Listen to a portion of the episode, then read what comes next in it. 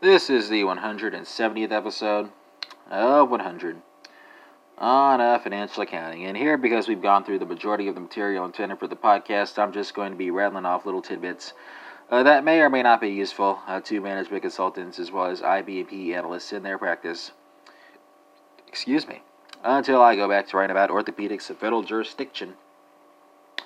Uh, federal courts are what? Uh, courts of limited subject matter jurisdiction. Oh, but, that, but that, that's that, that's for that's for another podcast. This is the wrong podcast for that. So, uh, uh, what do I got for you today? Well, here I'm going to talk about uh, pricing Treasury bond futures. Right. So, uh, what's the equation for that?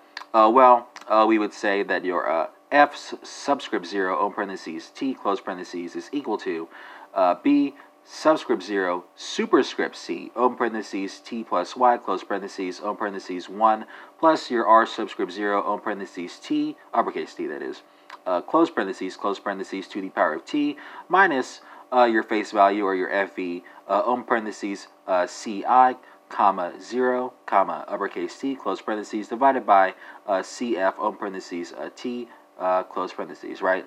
Uh, so the party, uh, remember, going short on Treasury futures usually has the option to deliver any one of a number of different bonds, and here each bond is assigned a conversion factor, right?